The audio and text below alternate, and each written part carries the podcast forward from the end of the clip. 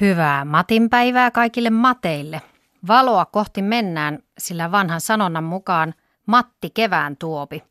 Vuonna 1964 kansanedustaja agronomia maanviljelysneuvos Tatu Nissinen sanaili matinpäivään liittyvistä uskomuksista tähän tapaan. Matinpäivän tiennoot olivat ennen vanhaan sellaisia karjatalouden merkkiaikoja. Ei ole epäilemistäkään siitä, ettei nyt jo olisi tultu melko pitkälle ehtineeseen kevätaikaan. Sitähän loruiltiin ennen näinkin, että Matti Pitkinen partoineen houkuttelee lapset ulos. Tämä tiesi sitä, että matinpäivän aikaan saattoi jo päivän puoleisesta räystästä tippua vesi, josta muodostuneita pisaraviivoja lasten rikkaassa mielikuvituksessa voitiin pitää vanhan matin hopeisina partasuortuvina.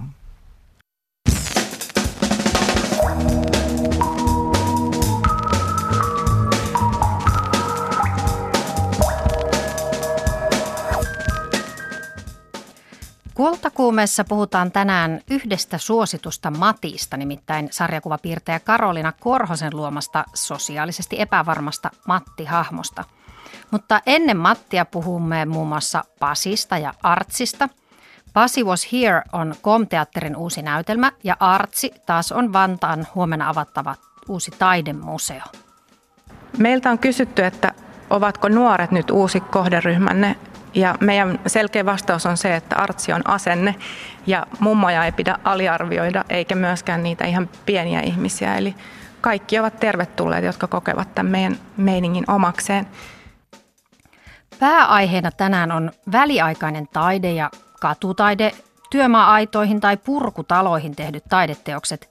Siitä on kanssani keskustelemassa katutaiteilija, kaupunkiaktivisti, graafinen suunnittelija Maikki Rantala ja toimittaja Jenni Stammeier. Tervetuloa Kultakuumeeseen, minä olen Tuula Viitaniemi. Paitsi Matin päivä, tänään on myös maailman ääneen lukemisen päivä. Kultakuume kävi kuuntelemassa, kun tasavallan presidentin puolison rouva Jenni Haukio luki tänä aamuna ääneen helsinkiläisen Valteri-koulun Ruskiksen oppilaille. Jenni Haukio on Luetaan ääneen selkokirjaa -kampanjan suojelija.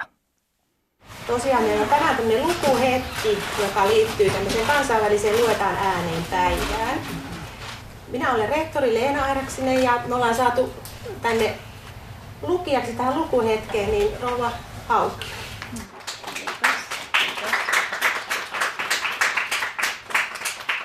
Ja tässä lukuhetkessä niin avustaa ja mahdollistaa meidän vaihtoehtoisia ja korvaavia kommunikaatiokeinoja käyttävien lasten ja nuorten osallistumisen niin erityisluokanopettaja ja puheterapeutti Anna-Kaisa Antti. Kirjasta Miten joutsen sai mustat jalat? Jenni lukee meille 2 satua. Ensimmäinen satu kertoo siitä, miten Kolin kansallispuisto aikoinaan syntyi. Miten Kolin kansallismaisema syntyi? Kaukana Itä-Suomessa on vuori, jonka nimi on Koli. Vuoren päällä on halkeama, jota ihmiset sanovat uhrihalkeamaksi. Kun joku käy vuorella, hänen pitää antaa lahja vuoren haltijalle. Lahja, eli uhri, pudotetaan halkeamaan. Lahja voi olla raha tai kakku, tai vain kaunis kivi, kukka tai käpy. Vuoren juurella on kylä. Kauan sitten siellä asui nuori tyttö, jonka nimi oli Annikki. Hän oli hyvin kaunis, mutta hän oli myös ylpeä. Kylässä asui nuori mies, joka rakasti Annikkia. Myös Annikki rakasti miestä. Eräänä päivänä mies sanoi, minä lähden nyt maailmalle. Hankin paljon rahaa. Rouva Jenni Haukio, runoilijana olette tottunut lukemaan ääneen, mutta miten sitten tällainen lapsiyleisö selkokielellä? Tuntuu oikein mukavalta ja on tosi antoisaa nähdä, kuinka lapset keskittyy tarinaan ja selvästi tempautuvat mukaan sen tunnelmaan ja keskittyvät. Että erittäin hieno kokemus myöskin lukijalle. Minkä takia halusitte lähteä tämän kampanjan suojelijaksi? Halusin lähteä suojelemaan sen takia, koska pidän lukemista perusoikeutena, joka kuuluu kaikille. Ja selkokieli on äärimmäisen tärkeä väline tämän perusoikeuden tuomisessa jokaisen ulottuville. Että meillähän jo noin 500 000 ihmistä on selkokielen tarpeen piirissä. Ja uskon, että heitä jatkossa on vielä enemmän, kun meille tulee maahanmuuttajia ja väestö ikääntyy. Erilaiset haasteet lisääntyvät sitä myötä. Eli koin tämän tärkeänä asiana ja tasa-arvokysymyksenä myös omalta osaltaan. Ruskiksen koululla kävi Satua kuuntelemassa toimittaja Airikka Nurmela. Kultakuume.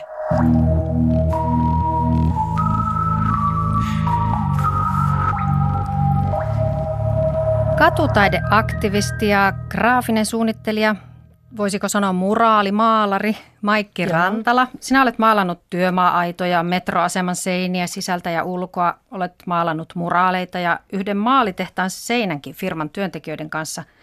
Mikä sinua vetää tekemään taidetta kaduille ulos? Se alkoi vuonna 2010. Silloin ensimmäinen Multicolor Dreams, semmoinen rakennustyömaa-aita-projekti keksittiin.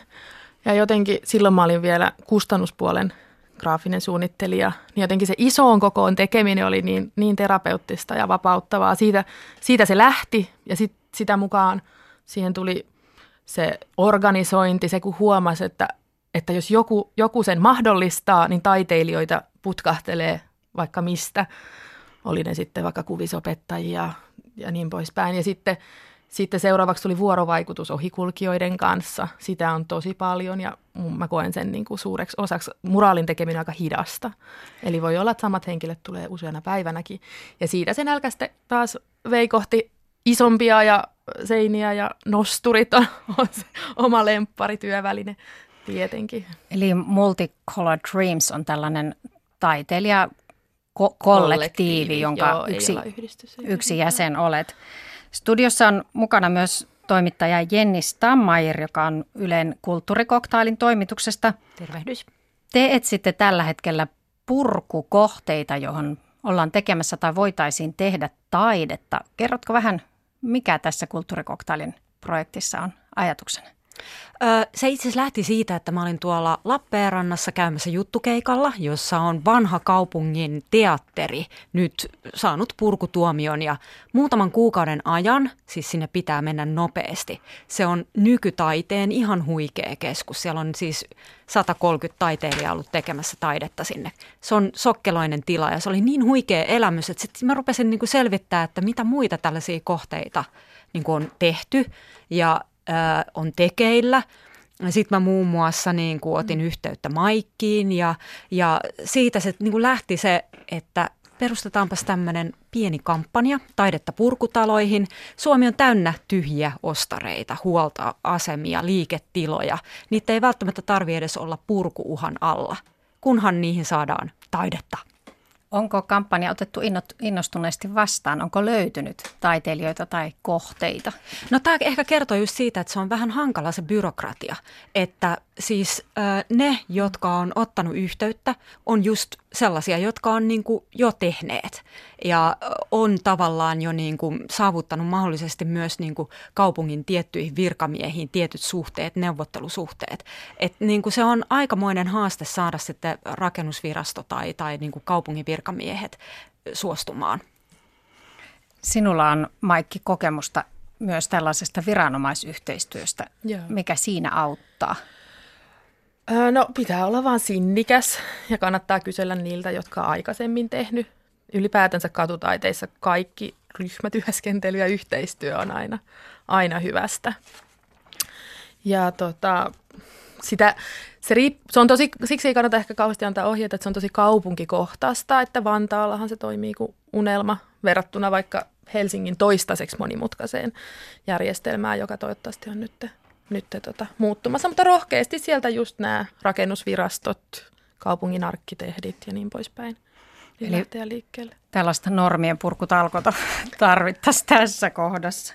Ja näistä on muutamia vinkkejä tuolla kulttuurikoktailin nettisivuilla, että mä keräsin niitä ja ne ehkä mahdollisesti auttaa niin kuin taiteilijaryhmiä, jotka on epäröineet tämän kanssa, koska siitä liikkuu myös niin kuin ehkä rankempia huhuja kuin mitä sit se todellisuus onkaan. Että kannattaa tosiaan niin kuin sitkeästi yrittää ja neuvotella. Ja aina saa kysyä esimerkiksi. Ja moni on kysynytkin eri kaupungeista, niin voi ottaa yhteyttä ja sitten voidaan yhdessä miettiä. No mitä Kulttuurikoktail tekee sitten, kun tulee joku kiinnostava kohde ja jossakin alkaa oikeasti tapahtua? No me tullaan tekemään juttua. Eli olisi kiinnostavaa vähän seurata sitä prosessia, kerätä vähän kokemuksia niistä vaikeuksista ja sit niistä, että miten päästiin niin kuin jonkun haasteen yli. Ja sitten, että miltä se kohde näyttää ennen ja jälkeen. Onhan se nyt ihan huikeeta. Ja somessa tätä Kulttuurikoktailin projektia voi seurata hashtagillä taidetta purkutaloihin. Mainitsit Jenni tuossa Lappeenrannan kaupunginteatterin tai entisen kaupunginteatterin, jonne ollaan tehty ja juuri pari viikkoa sitten on avattu näyttely nimeltä 5000 neliömetriä. Siellä yli 100 taiteilijaa sai käyttöönsä koko entisen kaupunginteatterin tilat aina näyttämöltä sokkeloisiin kellaritiloihin. Ja tämä rakennuksen omistaja oli antanut taiteilijoille luvan saattaa rakennuksen vaikka maan tasalle. Yle Lappeenrannan toimittaja Pyry Sarkiola, hän kävi hanketta organisoivan kuvataiteilija Jouko Lempisen kanssa tutustumassa näyttelyyn. Huomasi, että yhtäkkiä luki lehdestä, että täällä on hirveän iso tilaa käytettävissä. Sitten mun mielestä Lappeenrannassa tämä kuvataide tai taidetarjonta on niin pientä, että sitten tuli mieleen, että hei, nyt tämä pitää ainakin kokeilla, että saadaanko tämmöinen vai ei.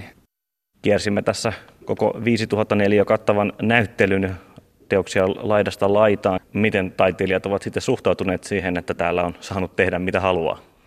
Jotkut on lähtenyt, menee seinän läpi, mutta tietysti täällä on myös sitä, että ei ole uskottu, että se on totta, että saa mennä seinän läpi tai saa naulata seinään, minkä kokoisen naulan tahansa tai ruuvata. Että esimerkiksi graffititaiteilijat, niin ne halusi, tai ne oli niin kuin innoissaan siitä, että ne pääsee kerrankin sisälle tekemään. Kun tämä ei ole galleriatila ja tämä puretaan ja tuleva omistaja on sanonut, että heille ei ole mitään väliä, jos taas vaikka maan tasalla, niin heille tämä olisi niin kuin ihan sama. Mutta taiteilijat eivät ole vielä pistämässä tätä maan tasalle. Tällainen tila on myös haastanut taiteilijoita haastamaan itsensä ja tekotapansa. Taiteilijalle esimerkiksi joku näyttämö, niin ihmiset ei edes tajua, että kuinka iso tämä on. Kun sitä katsoo katsomolta, niin täällä on kuutiot niin tolkuttomasti. Ja sitten isokin teos näyttää pieneltä. Seisomme tällä hetkellä tosiaan teatterilavalla ja ympärillä on muutaman eri taiteilijan taideteoksia. On puuveistoa ja on graffittia ja äänitaideteosta katsomossa ja pian tuohon rakentuu jonkinnäköinen puinen torppakin, arkkitehti sen siihen rakentaa. Miten näissä teoksissa sitten osassa näkyy se, että hyödynnetään vanhaa teatteria? No siis kyllä täällä on sitä draamaa ja nimenomaan esimerkiksi tuo katsomoteos on niin kuin katsomossa, ääniä katsomossa ja siellä soi puhelin taustalla ja sitten on videoita, joissa on eri näyttelyjä ja performansseja tuli aika vähän, esitystaidetta aika vähän oikeastaan ja niitä me sitten haetaan tässä matkan varrella vielä lisää. Kuvataiteilija ja 5000 neliömetriä näyttelyn puuhamies Jouko Lempinen. Mikä täällä muiden teoksista on sinun lempparisi? Tykkää tuolla semmoinen karu punttipenkki tuolla kellarissa, niin se on aika karu, että siellä voisi mennä vaikka välillä vähän ottaa torkut ruumiinavauspöydällä. Että. Kuvataiteilija Leena Pukki, miksi hait mukaan tähän näyttelyyn? No mun mielestä tämä oli hyvä tilaisuus tehdä oikeastaan mitä vaan. Innostuin siitä sitten, koska muuta kiinnostaa tehdä tällaisia isompia seinämaalauksia tai muraaleja. Niin sitten jotenkin koin, että on mainio tilaisuus. Tämä on tällainen romanttinen graffiti. Mä oon siis tehnyt tällaista sarjaa nyt tällaisiin purettaviin taloihin. Eli oon maalannut tällaisia isokokoisia kukkamuraaleja erilaisiin seiniin. Ja tässä on ajatuksena nyt ikään kuin tuoda se semmoinen romanttisuus siihen seinämaalaukseen ja myös kauneus sen purkutalon keskelle. Useinhan on siis ränsistyneitä tässä tapauksessa, tämä nyt ei tietysti ole, mutta... Täällä on yli 100 teosta tai taiteilijaa ja teosta, niin on millainen taiteilijailmapiiri täällä on vallinnut nyt, kun kuukauden verran näitä on tehty? Mun mielestä aika hyvä. Että tässä tietysti on myös hyötynä se, että tapaa tosi paljon sitten erilaisia taiteilijoita niin kuin tältä alueelta ja muualtakin. Tietysti ihmiset on vähän eri aikoihin täällä tekemässä, mutta se on myös aika iso mahdollisuus, että tässä on tosi pitkä tämä ripustusaika, että on sitten aikaa tehdä sitä teosta niin kuin pitkään. Kun sitten kuulit, että tänne pääset teostasi tekemään, niin mitä oli ensimmäinen, mikä pälkähti mieleesi, että tänne voisi tehdä? Kyllä tämä teos oikeastaan, mitä tässä nyt on tekemässä, niin oli se ensimmäinen. Että seinämaalausta kyllä ajattelin ihan alusta asti, koska on tällainen tila, missä sitten ei tarvitse niin kauheasti varoa. Tämä on ihan hyvä. Tämä vessan edusta. Erityisesti tähän siis teokseenhan on tulossa myös semmoinen tuoksu vielä. Tämä on vähän niin kuin aromaterapiahuone myös samalla. 5004 metriä näyttelyyn kävi tutustumassa Yle Lappeenrannan toimittaja Pyry Sarkiola. Jutussa Jouko Lempinen kertoi, että siellä taiteilijoiden oli välillä suorastaan vaikea uskoa, että purkutilassa voi oikeasti tehdä ihan mitä vaan. Millaisia fiiliksiä tällaiset purkutilat, tyhjät, ränsistyneet tilat sinussa katutaiteilija, graafinen suunnittelija Maikki Rantala herättävät? No tietysti ne on tosi kutkuttavia ja houkuttelevia ja itseäni henkkoht enemmän just houkuttelevia se ulkokuori, koska jotenkin on suuntautunut semmoiseen ohikulkijoita ilahduttavaan. Niin kuin, ja purkukohteet ulkopinnalta maalattuna voi siis hyvin kestää 3 vuodestakin niin kuin ylöspäin, vaikka ne onkin jo tuomittu purettaviksi. Eli mä en tiedä, oliko siellä ollenkaan sitä ulkopintaa päästy työstämään. Joo. Ja sitten niin hauskaa oli toikin, että sitten taas graffitimaalarit tykkäs päästä sisätiloihin, koska se on tosiaan aika lyhyt myös se maalauskausi Suomessa. Että hirveä niin kuin työ ja puskeminen talvikaudella niiden lupien ja yhteistyökumppaneiden kanssa, että sitten kun sulaa lumet ja alkaa olemaan tarpeeksi lämmintä, toukokuu, syyskuu on melkein se väli. Tässä monta kertaa kanssasi puheessa tulee sana ilo. Miten suhteesi kaupunkitilaan Maikki Rantala on muuttunut sen jälkeen, kun aloit tehdä näitä katutaideprojekteja? No ainakin tietenkin se usko siihen, että me sitä vaihtoehtoista kuvastoa saadaan nyt ja tulevaisuudessa yhä enemmän sinne kaduille. Eli meillä on myös tällä hetkellä menossa sellainen lisää katutaidetta Helsinkiin hanke yhdessä Yhteismaa-ry:n kanssa ja GREXin eli Grafia ry:n. Eli me ollaan siis visuaalisen viestinnän suunnittelijoiden järjestö. Eli ammattimaisempaa enemmän ja niin kuin isommalle on se niin kuin meidän yritys. Millaista palautetta te olette saaneet niistä erilaisista töistä, ne mitä olette tehneet? No tätä aina kysytään tiuhaan. Ehkä Suomessa tykätään kysystä muutenkin, mutta aina positiivista. Siis niin kuin sanottu, niin lähtien jostain kyynelehtivistä mummoista alikulkutunneleissa, kun niistä tulee jotenkin turvallisemman ja miellyttävämmän näköisiä. Ja sitten se peruskysymys on aina se, että saaks noin tehdä? Tai saaks, ja sitten on ihan aina vastata, että kyllä, ja säkin voit näin tehdä. Eli mun mielestä sen takia niin kuin liputan tällaisia sosiaalisia, vähän isompia projekteja, että ne mahdollistaa just sen, kuten vaikka sanotaan nyt siivouspäiväkin, että olisi hölmöä mennä yksin tököttään kirppispöydän kaa kadulle jonain niin kuin random päivänä. Mutta sitten kun yhdistetään voimat, hankitaan sponsorit, materiaalit ja luvat kerralla isommalle joukolle, niin kuin vaikka tuolla Lappeenrannassakin tehtiin, niin se mahdollistaa sen, että yhä useampi tulee mukaan. Ehkä tämä saako noin tehdä kysymys liittyy tähän meidän kansaan, joka odottaa tyhjissä liikennevaloissa. Kun palaa punainen, että täällä on tosi paljon sellaista vähän pelokastakin suhtautumista sääntöihin. Niin, ja sitten hyvää työtä esimerkiksi Veera Pekkinen, jolla on ollut se K65-graffitiryhmä, joka on tehnyt meidänkin kanssa yhteistyötä, niin myös semmoisten niin kuin pelkojen hälventämiseen. Ja se on hyvä, mä itse tykkään muraalitekniikasta, en käytä itse spreitä, on se, että se on aika hidas, sä oot aika pitkään paikalla ja tietenkin se on niin kuin itsestäänselvää, että vanhemmat ihmiset, niin kuin eläkeläiset, lapset ja sitten hauskaa kyllä ulkomaalaiset, jotka ei ole niin estyneitä, niin tulee juttelemaan. Että siis saa kuulla niin kuin mummojen kuvataidon numeroista, mitä niillä on ollut koulussa tai kaikenlaisista harrastuksista ja muista. No mitä, kun sulla maalauskankaana ei olekaan tällainen pieni pala kangasta tai paperia, vaan vaikkapa kokonainen talon pääty, niin mitä mitä se vaatii siltä teoksilta, että sen oikeasti voi toteuttaa niin isona ja sieltä satoja, mahdollisesti tuhansia ihmisiä näkee sen joka päivä?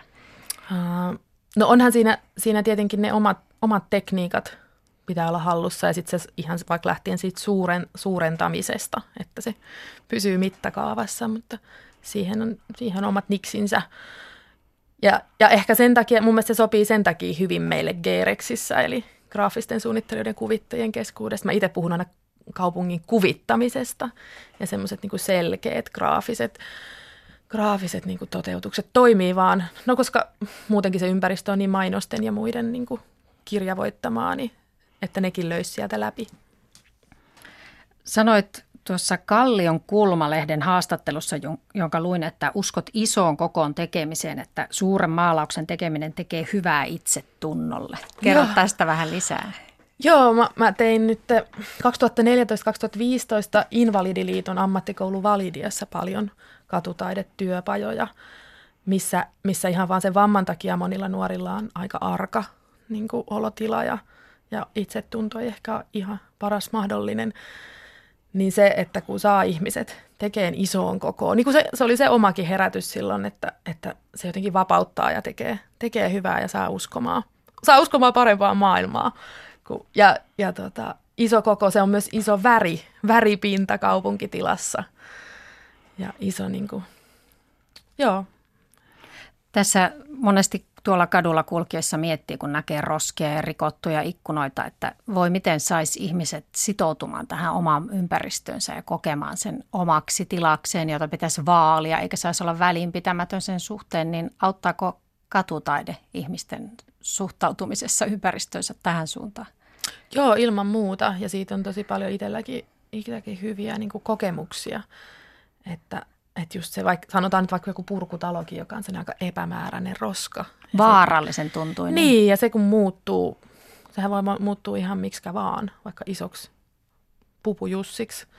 Ja niin sitten se on ihan eri oloinen se koko ympäristö sen jälkeen, ja se yleensä niin kuin ruokkii itseään. Eli mä uskon myös siihen, että mitä enemmän me saadaan katutaidetta, sitä laadukkaampaa sitä tulee. Että pitää olla tavallaan senkin suhteen kärsivällinen, että se ruokkii itseään vasta siitä, että me päästäisiin johonkin lattarimaiden tai muiden semmoisten isojen tekijöiden tasolle. Niin juuri. Millaisia projekteja sinulla katutaiteilija, graafinen suunnittelija Maikki Rantala on nyt työn alla? Mitä teet seuraavaksi? No ilman muuta me pusketaan sitä lisää katutaidetta Helsinkiin. Projektiamme eteenpäin. Saa ilmoittaa taloyhtiöistä ja talonpäädyistä ja purkukohteista tänne ilman muuta. Mutta sitten ilokseni sain just tänään kuulla, että vihdoin Rikosseuraamuslaitos on lähtenyt mukaan tällaiseen vankilahankkeeseen Jokelan vankilassa. Eli päästään tekemään katutaidetta myös vankien kanssa. Mitä te siellä sitten maalaatte konkreettisesti? Jokelassa me aloitetaan perhetapaamistilalla, eli ja tietenkin lähdetään vankien kanssa pohtimaan sitä ihan samaa, mihin mä uskon ja haluan päästä kokeilemaan käytännössä, että kuinka minä olen aktiivinen tekijä. Minä voin muuttaa sen harmaan ympäristön ja vaikka oman elämänikin ihan uusille suunnille ja uuteen uskoon. Tätä varmaan tarkoitat, kun jossain sanoit, että kaupunkiaktivismi tekee hyvää. Joo, ilman muuta se voi muuttaa vaikka koko elämän. Kyllä. Katutaide pääsee Vantaalla museoon. Vantaan taidemuseosta kuoriutuu huomenna nimittäin Artsi, kun museossa juhlitaan avajaisia. Viime hetken valmisteluja tehdään parhaillaan Myyrmäki-talossa sijaitsevassa tilassa. Anne-Mari Rajala kävi tapaamassa museon johtaja Kati Huovinmaata ja kysyi, miksi Artsi keskittyy jatkossa juuri katu- ja performanssitaiteeseen sekä graffiteihin. Tämä painotus oli hyvin selkeä ja helppo valinta. Vantaan taidemuseossa on vuosien varrella tehty ihan älyttömän hyvää työtä. Ja sitten alettiin täällä tämän mainion työryhmän kanssa miettiä, että miten me vielä enemmän saataisiin tietoisuuteen tämä hyvä meininki. Ja päätimme sitten ensinnäkin järjestää ison nimikilpailun ja myös erikoistua näihin mainittuihin taiteen aloihin.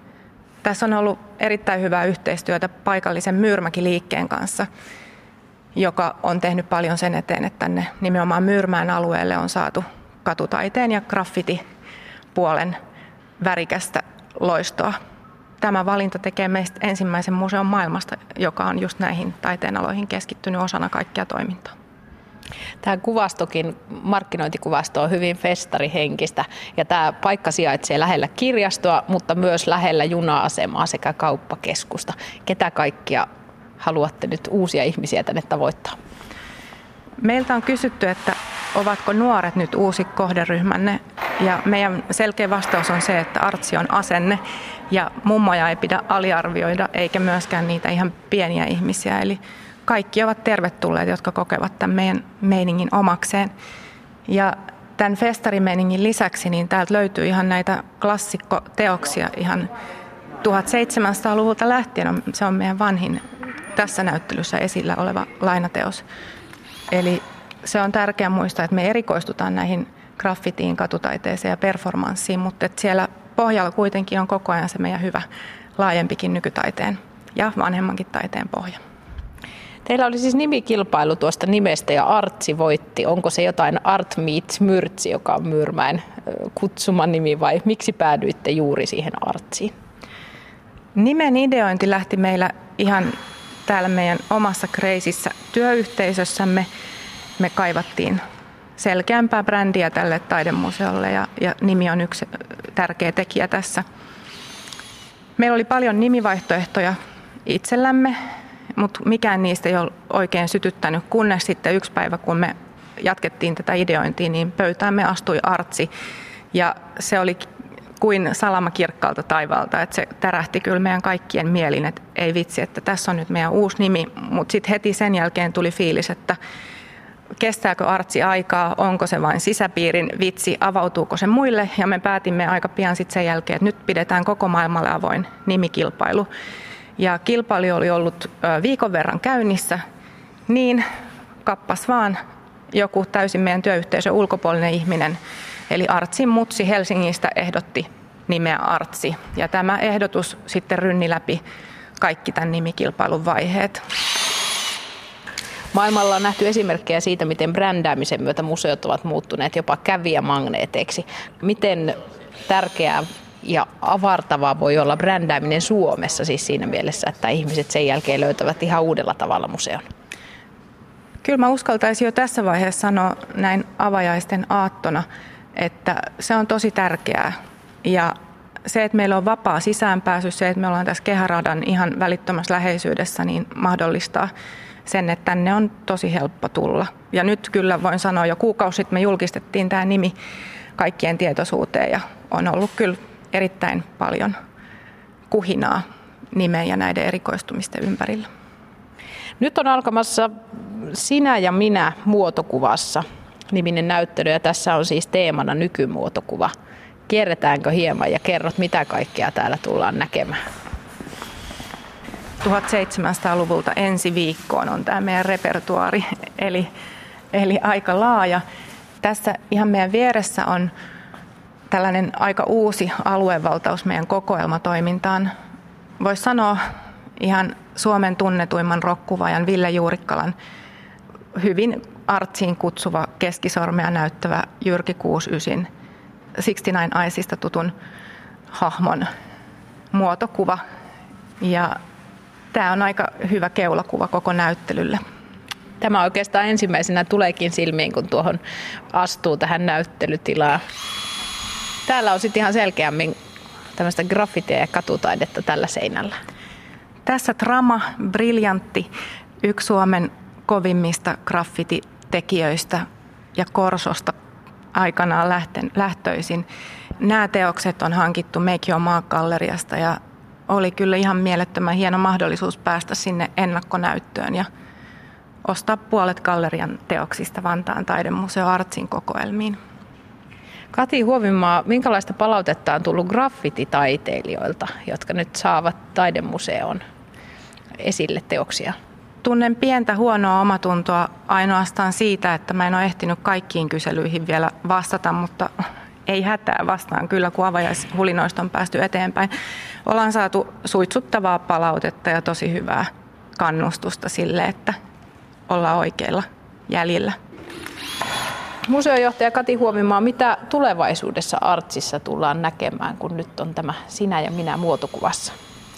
Muotokuvanäyttelyn jälkeen kesäkuun alusta lähtien meillä avataan Cover Art Vinyyli elää -levykansitaiteen suurnäyttely, johon tulee mukaan myös kansainvälistä otetta. Ja sitten koko ensi vuosi on meille sopivalla tavalla teemalla vallaton, eli me julistetaan Suomen itsenäisyyttä hyvin vallattomasti. Meillä on pitkä vuoden kestävä näyttely, jossa on 4 eri vaihtuvaa teemaa. Artsin avajaisia vietetään siis Vantaan Myyrmäessä huomenna torstaina. Sinä ja minä -muotokuvassa näyttely jatkuu 8. toukokuuta asti. Kuvia Artsista löytyy muuten Kultakuumeen Areena-sivuilta, sieltä voi käydä katsomassa. Museojohtaja Kati Huovinmaan tapasi Anne-Mari Rajala. Helsinkiläisessä KOM-teatterissa saa tänään ensi-iltansa Veikko Nuutisen kirjoittama ja Lauri Maijalan ohjaama näytelmä Pasi Was Here. 35-vuotias Veikko Nuutinen on lupaava näytelmäkirjailija, jonka myötätuntonäytelmää esitetään ympäri maata.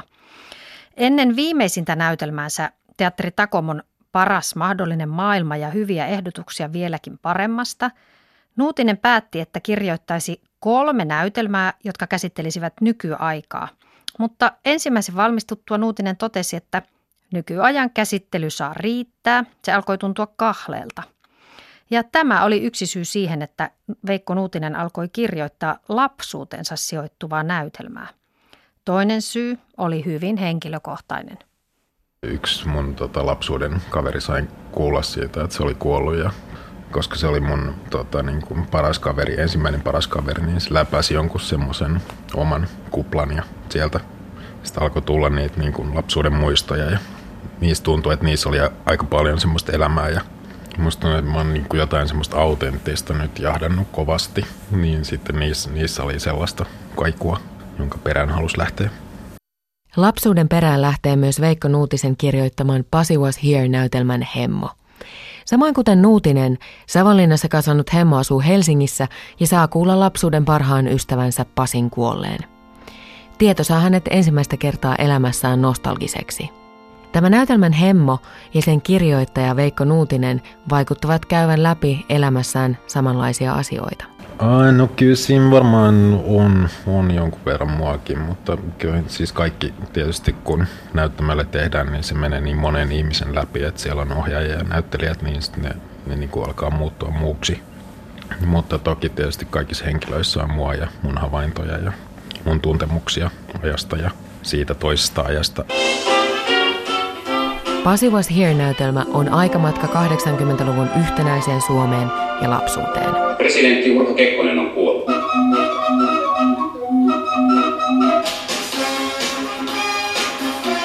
Toinenkin juuri ensi-iltansa saanut näytelmä purkaa kirjoittajansa menneisyyttä. Siinä missä Pasi Was Here kuvaa 80-luvun lapsuutta, edeltävään sukupolveen kuuluvan vuonna 1973 syntyneen Paavo Westerbergin Kansallisteatterille kirjoittama ja ohjaama Mahdolliset maailmat ammentaa Westerbergin omasta elämästä ja keski-iän kriisistä. Mitä sä teet? Ei, kun mä mietin tätä mun näytelmää. Ai, kuoleman tanssia? Joo, mä sain aivan helvetin hyvän idean. Siis aivan tää on ihan nerokas tää kuljetus nyt. Joo, nyt mä tajun katsoa. Yes. Siinä missä Westerbergin näytelmä vyöryttää isoja konflikteja, kertoo Nuutinen kiinnostuneensa pienistä yksityiskohdista. Miltä tuntui ensimmäistä kertaa painaa vaikka linja-autossa nappia, ja että se oikeasti se iso höskä, se pysähtyy sen napin painalluksen voimasta. Tai muistelin sitä mun ystävä Pasia ja miten se vaikka käyristi lippahatun lippaa. Et siinä oli mun mielestä tosi paljon. Eli lumoutumista tämmöistä pienistä lapsuuden kokemuksista tai asioista. Ja et sitä samaa lumoutumista ehkä nyt aikuisenakin haluaisi.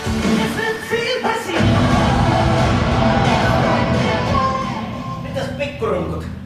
Onko tullut vatkata joystickia? Just Pasin luona vatkattiin. Kyllä sillä on hyvää joystickia, kun se on niin herkki. Älä puhu mitään tuommoisia. Mikä sitten toi hemmo? No, se on ihan hyvä jätkä, mutta se puhuu välillä vähän tyhjää. Tää on sitten homovappaa myöhäkin. Jos työ mitään sellaista, niin mie vähän hyppykin, että sinulla on piehää. En nyt mitään sellaista, me tultiin vaan lainaamaan pelejä. Vähän huono hetki. Onko siellä myydä sitä kaljaa? Ei oo kaljaa, mutta viljua on. 10 litraa ostaa. Joo, mie otan. Ottaako kaveri kanssa? Jos mie mukillisen, kun mie on ennen. Mie mie valitas. En mie sitten. Nyt ota. Jos mie sitten ota.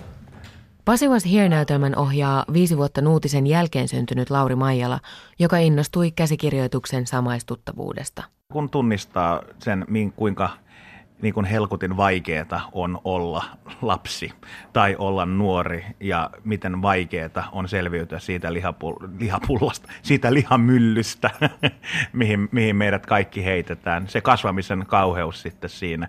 Ja toisaalta tässä, kun tämä käsittelee myös 2 eri maailmaa, eli helsinkiläistä punavihreätä ja sitten tämmöistä maalaiseksikin nimettyä perussuomalaishenkistä maailmaa. Tällaista täällä on aina ollut. Täällä pikkukaupungissa ja tulee aina olemaan. Nyt musta tuntuu, että mä olin 0-vuotiaana lähempänä jotain berliiniläistä rassukupuolista DJ:tä, kun näitä äijää, jotka vertailee, että kenellä on paremmat tekniset härvelet. Siis jos jotkut, niin nämä normiäijät on friikkejä, näihin on täysin mahdoton samaistua. Siis Pasin faija on ihan samanlainen. Tämä lähtee sieltä lapsuudesta ja nuoruudesta, jolloin me ollaan ihmisiä, että me ei olla vielä valittu niitä. Että tuleeko minusta teatteriohjaaja vai tuleeko minusta LVI-asentaja. Se, mikä tässä on kiehtovaa, tässä näin, että me pienistä vihjeistä aletaan kasata semmoista mattua, että nähdään, että nämä kaksi ihmistä, jotka lähtee täysin samasta lähtötilanteesta, alkaa saada erilaisia piirteitä ja mistä ne johtuu. Ja siinä on hirvittävästi syitä. Me peritään vanhempiemme arvot ja me peritään ympäristöjemme arvot. Jos lähtee vaikka Savonlinnasta Helsinkiin, niin sitä alkaa sitten hakeutua siihen Helsingin kuplaan. Mutta tämä henkilökohtaisuus ja tavallaan tämmöinen, että tässä ei osoitella sormella. Tai jos osoitellaan, niin se kyllä ehkä osoitetaan sitten, että ei ole ihan täysin viisasta semmoinen. Pasi Was Here käsittelee yksilötasolla kansan kahtia jakautumista. Veikko Nuutinen sanoo, että asennepoterossa olemistaan ei aina huomaa. Vaikka sitten miten ajattelee, että sitä on suvaitsevainen ja humaani ja kaikkea, niin sitten joku semmoinen, että miten paljon sitä niin kun arjessaan kuitenkin sit sulkee niin kun tosi pinnallisin tai elitistisin perusteen kaikenlaista niin kun todellisuutta itsensä ulkopuolelle. Että kyllä mä oon huolissani ehkä just siitä semmoista niin kun oman kuplan pienuudesta. Mä uskon, että kirjoittamalla sitä voi niin kuin vähän ainakin niin kuin tavoittaa jotenkin teoreettisella tasolla semmoisen niin kuin laajemman empatiakokemuksen. Se on kuitenkin niin kuin tärkeää yrittää mennä varsinkin taiteessa niin kuin oman mukavuusalueensa ulkopuolelle ja ei tehdä vaan niin kuin sitä kavereilleen ja samoin ajatteleville ihmisille. Että. Ohjaaja Lauri Maijala.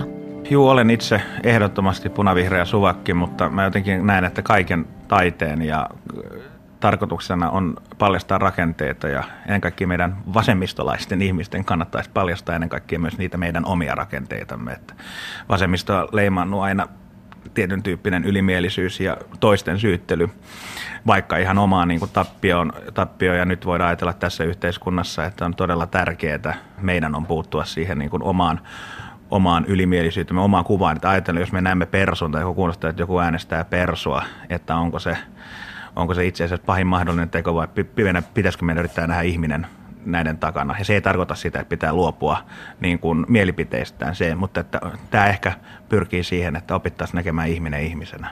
Meidän kuplassa Pasi olisi voinut paljon paremmin. Miten niin? No ihan vaikka siksi, että siellä luettiin muutakin kuin Viiteemän kuvastoa ja kuponkin uutisia. Pasi Was Here-näytelmä työstettiin harjoitusvaiheessa työryhmässä valmiiksi. Mitä näytelmäkirjailija Veikko Nuutinen jännittää Pasi Was Here-näytelmän ensi-illassa? No miten paljon siellä on niitä mun havaintoja, että onko niitä 1 vai 13 vai 63%. Kyllähän se aina jännittää, että se tietysti kirjailijan pitää luottaa hirveästi niin kuin ohjaajaa ja työryhmään, ja se on välillä aika vaikeaa. Vaikka se on tehnyt jo Lovesi. Mikäs se on? Lovesi! Ja sillä voidaan testata, kenen on rakastanut täysin luotettavasti. Miten? No, ensin siellä pitää kirjoittaa vaan oma nimi, sitten kirjoitat sen nimen, kenen sä oot rakastunut, ja alle sä kirjoitat Loves. Sitten siellä lasket yhteen kaikki L-kirjaimet, kaikki O-kirjaimet, kaikki V-kirjaimet, E-kirjaimet ja S-kirjaimet. Sitten lasket yhteen, ja numero pitäisi olla saanut niin, että siellä on enää 2 numeroa jäljellä. Ja se on sitten siinä rakkausprosentti. Jos se on alle 50, niin se ei rakasta sinua. Jos se on yli 50, niin se rakastaa sinua. Täysin luotettavasti. Mä toivoisin, että olisi kunnianosoitus lapsuudelle ja tietynlainen kunnianosoitus myös niin kuin Pasi-henkilölle, joka koostuu useammasta lapsuuden ystävästäni ja tuntemastani ihmisestä. Että sen oman taustan hyväksyminen ja niiden niin kuin kipeidenkin asioiden, mitä siellä on, niin että hyväksy. Pasi Was Here saa tänään ensi-iltansa Helsingissä KOM-teatterissa. Toimittajana oli Laura Satimus. Tämä on Kultakuume ja minä olen Tuula Viitaniemi. Kultakuume.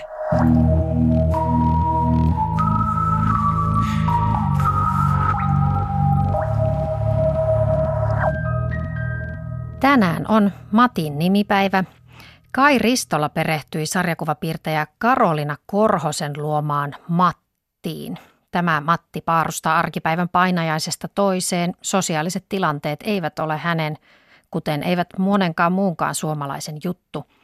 Päivittäiset painajaiset alkavat heti kotioven ulkopuolella. Näistä kanssa ihmisten kohtaamisista Karoliina Korhonen on luonut oivaltavan sarjakuva-albumillisen suomalaisten noloja tilanteita.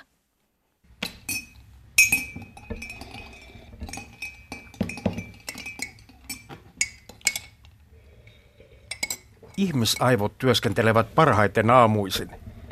Erityisen otollinen hetki kantavien ideoiden kehittelylle on aamukahvi. Karoliina Korhonen istui kahvilla eräänä lokakuisena aamuna ja pohti erilaisia epämukavia tilanteita, joihin tuiki tavallinen suomalainen päivittäin ajautuu, ja niitähän riittää. Syntyi piirroshahmo Matti, jolla on internetissä seuraajia. Facebookissa on 122 000 ja sitten Instagramissa 12 000 ja Twitterissä vähän päälle 5 000, että suurin osa kuitenkin sitä faneista pyörii siellä Facebookissa. Alun perin Matti puhuikin englantia. Mulla on myös sanottu, että se on mukavan autenttista, koska se ei ole niin kuin täydellistä englantia. Jotenkin se on vähän semmoinen kaksiteräinen miekka, että se ei ole kieliopillisesti aina oikein. Ja mä pyrin kuitenkin korjaamaan virheet, jos mä en ne huomaa, mutta ne, toisaalta jotkut tykkää siitä tyylistä, että se niin kuin tuo semmoista finglishia siihen. Niin, persoonallisuutta. Kyllä. Nyt Matti on ilmestynyt suomeksi myös kirjana nimellä Suomalaisia painajaisia. Karoliina Korhonen ei ole aiemmin julkaissut mitään, mutta hänellä on tapana mieluummin piirtää asiat kuin selittää niitä. Mulla on paha tapa sillä tavalla, että jos mä en pysty selittämään asioita, mitenkä haluan, niin mä piirrän sen, että tämä on tässä ja tuo on tuolla ja piirrän sillä tavalla. Tai jos on joku hauska tilanne ollut, niin mä hyvin usein piirrän sen samalla tavalla tuolla simppelisti ja näytän kavereille. Korhosen piirrostyyli on minimalistinen. Se on oikeastaan lähtöisin ihan tämmöisestä internetmeemeistä, koska internetmeemit on semmoisia, että ne on tosi simppeleitä, tosi yksinkertaisia ja niissä niin kuin se pointti, se vitsi tai tunnetila tai joku muu pyritään kuvaamaan mahdollisimman yksinkertaisesti. Jotenka niin kuin siitä ehkä olen itsekin imennyt sitä, että mä haluan tuoda asiat esiin yksinkertaisesti. Matilla on tikkujalat, säkkimäinen kroppa ja pallopää, pyöreät silmät ja päässä partiolaisista tuttu pipo. Ei ole oikeastaan ehkä partiolaisten hattu, vaan tämä Väinö Möisen pipo juontaa juurensa siihen, että meidän isällä oli tämmöinen samanlainen hattu aina, kun me käytiin ulkomailla. Ja se meitä lapsia sitten hävetti, että kun kaikki näkevät, että me ollaan suomalaisia siellä. Matin suu on ohut poikkiviiva, joka toisinaan vääntyy vienoon hymyyn. Nenä puuttuu, kädet ovat kaksi ohutta tikkuviivaa. Kuvista on häivytetty kaikki turha. Korhonen ei käytä taustaa, rekvisiitta on viitteellistä. Lopputulos on tehokas ja keskittyy viestiin. Karoliina Korhonen tekstittää itse kuvansa. Tilanteen kuvauksessa hän käyttää tummaa ja ohutta pölkkykirjaimista tussin jälkeä. Matin harvasanaiset toteamukset on tekstattu pienellä ja hiiren harmaalla alleviivaamaan hänen persoonallisuuttaan, suomalaisuutta. Loppujen lopuksi niin kun hyvin harvoin sen keskustelun sisältö on merkityksellistä, vaan se, että kuinka paljon keskustellaan ja mikä se vuorovaikutuksen suhde on. Vaikka Matti jotain puhuu, niin se ei välttämättä ole se pointti, että mitä Matti puhuu, vaan miten Matti puhuu. Matti on arkkityyppi suomalainen, joka arvostaa rauhaa, hiljaisuutta ja henkilökohtaista etäisyyttä.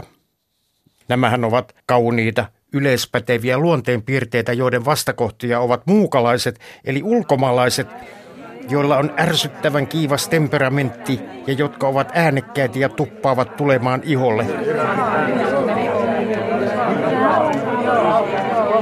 Miten Matti käyttäytyy sosiaalisessa mediassa, jossa aivan tavalliset rauhaa, hiljaisuutta ja henkilökohtaista etäisyyttä arvostavat suomalaiset päästelevät sisälleen patoutuneita paineita raivoamalla ja sättimällä kanssaihmisiään? En mä niin kuin sanoisi, että Matti lähtisi niin kuin purkautumaan sosiaalisessa mediassa, että se eikä hänen henkilökohtaisen tyylinsä kuulu. Toisaalta se voi olla niin kuin omakohtainenkin, koska että mä en henkilökohtaisesti hirveästi purkaudu sosiaalisessa mediassa. Matti on siis hyvin kasvatettu suomalainen, joka ei katso asiakseen kommentoida julkisilla paikoilla vaikkapa kanssaihmisten ulkonäköä ja kehottaa ulkomaalaisen näköisiä ihmisiä painumaan sinne, mistä ovat tulleet. Kun luen suomalaisia painajaisia, alkaa otsalleni kohota tuskan hiki. Tunnistan sisimmässäni asuvan, ei edes niin pienen Matin, sillä loukkaannun, kun ulkomaalainen arvostelee Suomea ja suomalaisia. Ärsyynnyn, kun joku alkaa puhua saunassa. Mielestäni muut kuin minä eivät osaa heittää löylyä oikeaoppisesti. Yritän aina varmistaa, että rappukäytävässä ei ole ketään ennen kuin poistun kotoa. Sisuunnun, kun paikallisbussi ei tule ajoissa. Siirryn kauemmas bussipysäkillä olevista muista ihmisistä. Mietin, mikä minussa on vikana, jos joku siirtyy bussissa vierestäni vapaalle paikalle. Ja niin edelleen. Ja niin edelleen. Käännän sivuja kauhuissani. Voisin allekirjoittaa lähes kaiken suomalaisten painajaisista. Karoliina Korhonen, pitäisikö minun varata aika kallon kutistajalle? Ei pidä. Se on kuitenkin tietynlaista oman ja muiden henkilökohtaisen tilan kunnioittamista. Tuommoiset tilanteet on minun käsittääkseni aika kulttuurisidonnaisia, koska sä et varmastikaan ole ainut, joka siirtyy bussipysäkillä kauemmaksi ja haluaisi itsestään löylyä heittää sillä saunassa. Mitä muuta nämä suomalaisten jokapäiväiset kauhukuvat kertovat kuin, että ne ovat kulttuurisidonnaisia? Ehkä se kertoo sitä, että me tykätään viestiä hiljaisesti ja me tykätään siitä, että me ollaan niin kuin muille kohtelijoita tai sillä tavalla niin kuin antaen tilaa. Ja siitähän nämä Matin vaivaannuttavat tilanteet syntyy, koska kulttuurit kohtaa. Tulee ihminen, jonka mielestä kohtelijasta on tulla lähelle koskettaa ja toistaa nimeä, kun taas Matin mielestä kohtelijasta olisi niin kuin pitäisi hyväksyttävä etäisyys ja ei toistella toisen nimeä turhaan, koska hän tietää varmasti oman nimensä. Jostainhan se on aloitettava. Voisiko Matti-sarjakuva toimia jonkinlaisena terapeuttisena tai opetuksellisena käsikirjana meille suomalaisille? Sarjakuvapiirtejä Karoliina Korhonen. Mä en ole sitä hirveästi miettinyt, mutta olisihan se ihanaa, että näille vaivaanottaville tilanteille opittaisiin nauramaan sen sijaan, että niinku oikein hävettäisiin, että nyt meni kaikki pieleen, kun näin kävi. Vaan että sen tunnistaisi sen tilanteen ja antaisi sen mennä, vaikka nauttisi siitä, että tämä on nyt tämmöinen oikein vaivaannuttava suomalainen painajainen, mutta se menee ohi ja varmaan samassa tilanteessa on useita muitakin suomalaisia. Tunnen jo pientä helpotusta.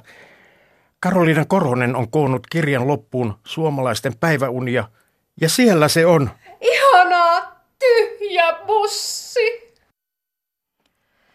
Toimittaja oli Kai Ristola.